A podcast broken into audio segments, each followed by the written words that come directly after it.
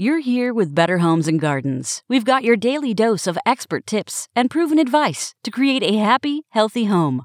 Sponsored by Discover Personal Loans. Thinking of doing home improvements or redecorating? Discover Personal Loans could help your dreams become a reality with loans up to $35,000 and same day decisions in most cases.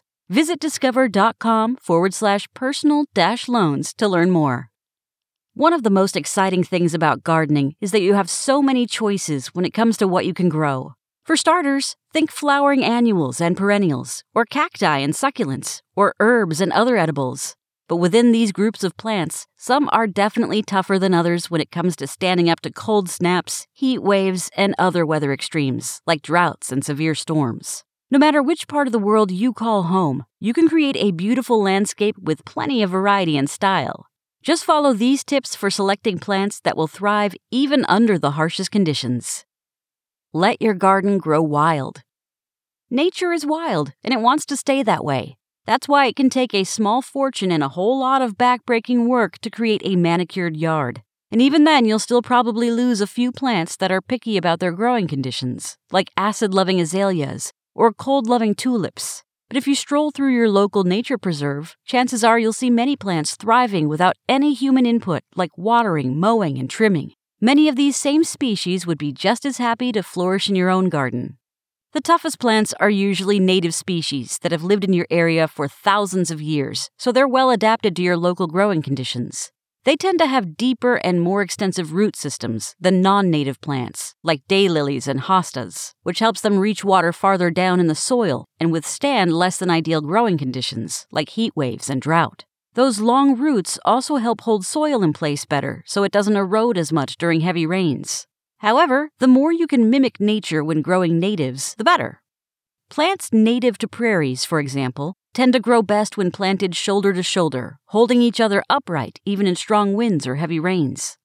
Switchgrass, a native commonly found throughout the Midwest, will sometimes flop over when planted alone, but when planted in big groups or with other species, it'll stand tall.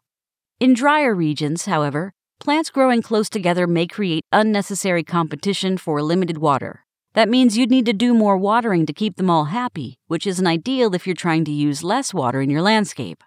Many native species also come in a variety of colors, sizes, and other characteristics that make them distinct from the original plant. For example, penstemon is a drought tolerant, flowering perennial native to North America that's a popular garden plant. When fully established, it handles heavy clay soils and doesn't skip a beat even in hot, humid summers and unpredictable winters, says Dean Dietrich, horticulturist at Lewis Ginter Botanical Garden in Richmond, Virginia. Taking advantage of all that toughness but looking to get some extra color, he likes to plant dark towers, a penstemon variety that has burgundy leaves instead of plain green, and pink flowers instead of white.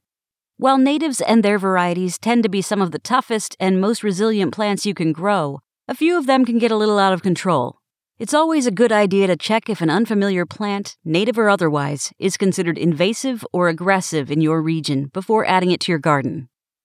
Plant perennials where you can. Perennials are plants that live two or more years, while annuals grow from seed, flower, and make more seed, then die off in a single year. It's a good idea to grow perennials, plants that die back to their roots each fall and resprout in the spring, like hostas, black eyed Susans, and catmint where you can, rather than annuals.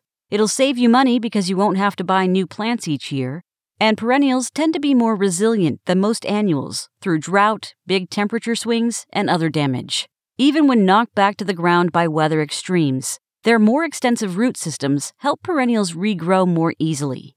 This advice applies to perennial fruits, vegetables, and herbs too, when compared to growing annual crops like tomatoes, squash, and lettuce. Common sage and thyme are far more drought tolerant than tender basil or cilantro, for example. Brambles like blackberries and raspberries are capable of providing more fruit than one household can eat in a single season, while their wiry stems can withstand powerful winds. Rhubarb and asparagus will continue to multiply year after year, even if they experience a season of drought or a sudden cold snap.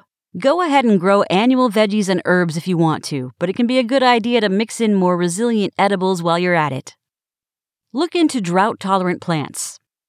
According to drought.gov, more than 50% of California experienced drought conditions from 2011 to 2019. The resulting water restrictions throughout the state meant that many residents had to rethink their thirsty green lawns. In Southern California, it has become well accepted to adjust landscapes to be better suited for not only our current climate, but also the climate that will be in the future. And this actually broadens the possibilities of what gardens and yards can look like, says Andy Sikinen, botanist and grower outside of San Diego. For many Californians, this means using more drought tolerant plants, a solution gardeners across the country also can implement to conserve water. Cacti and succulents are obvious examples of plants capable of surviving with little water. And some species, such as Adam's needle, beehive cactus, and prickly pears, can provide that southwest look while being hardy, even in the upper Midwest. But there are many more perennials, shrubs, and trees that also can go long periods without water. As a general rule of thumb, look for plants that come from drier regions, such as prairies and Mediterranean climates. Species from these places often have thick or leathery leaves, aromatic resins, and slower growth that translates to fewer pests, less watering, and little to no trimming. Some, like rosemary and lavender, for example, fit into this category and are even edible. Pick tough, lasting trees. Trees are centerpieces in most gardens, so you want to choose species that will last, especially because downed limbs can damage your home and garden. In addition to providing shade and making your landscape more interesting, trees help the environment too. According to the USDA Forest Service, planting trees can help filter groundwater and improve its quality, lessening runoff and erosion. And even one or two trees in your yard can help reduce your annual energy bill one tree planted on the west side of your house can decrease your energy bill by 3% in five years, according to the Center for Urban Forest Research. Severe weather can do heavy damage to even the strongest trees, but those that fare the best grow slowly and produce denser wood.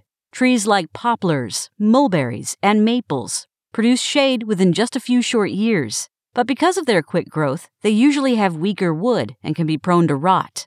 Their speedy growth also uses more water, and they pull greater amounts of nutrients from the soil. Better choices are slower growing trees, like drought tolerant oaks and pollinator friendly lindens. Oaks and lindens are large groups of trees with both native and non native species, so planting native ones is usually going to be your best bet.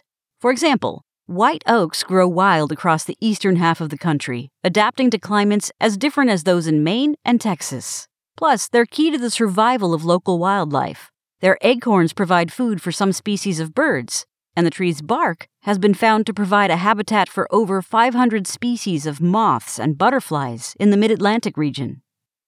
Gardening in an increasingly unpredictable climate doesn't mean you have to completely revamp your landscape.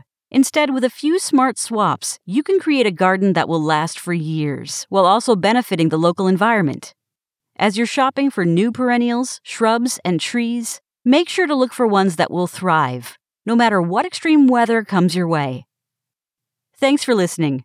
Meet us back here every Monday through Friday or head to bhg.com to learn more now.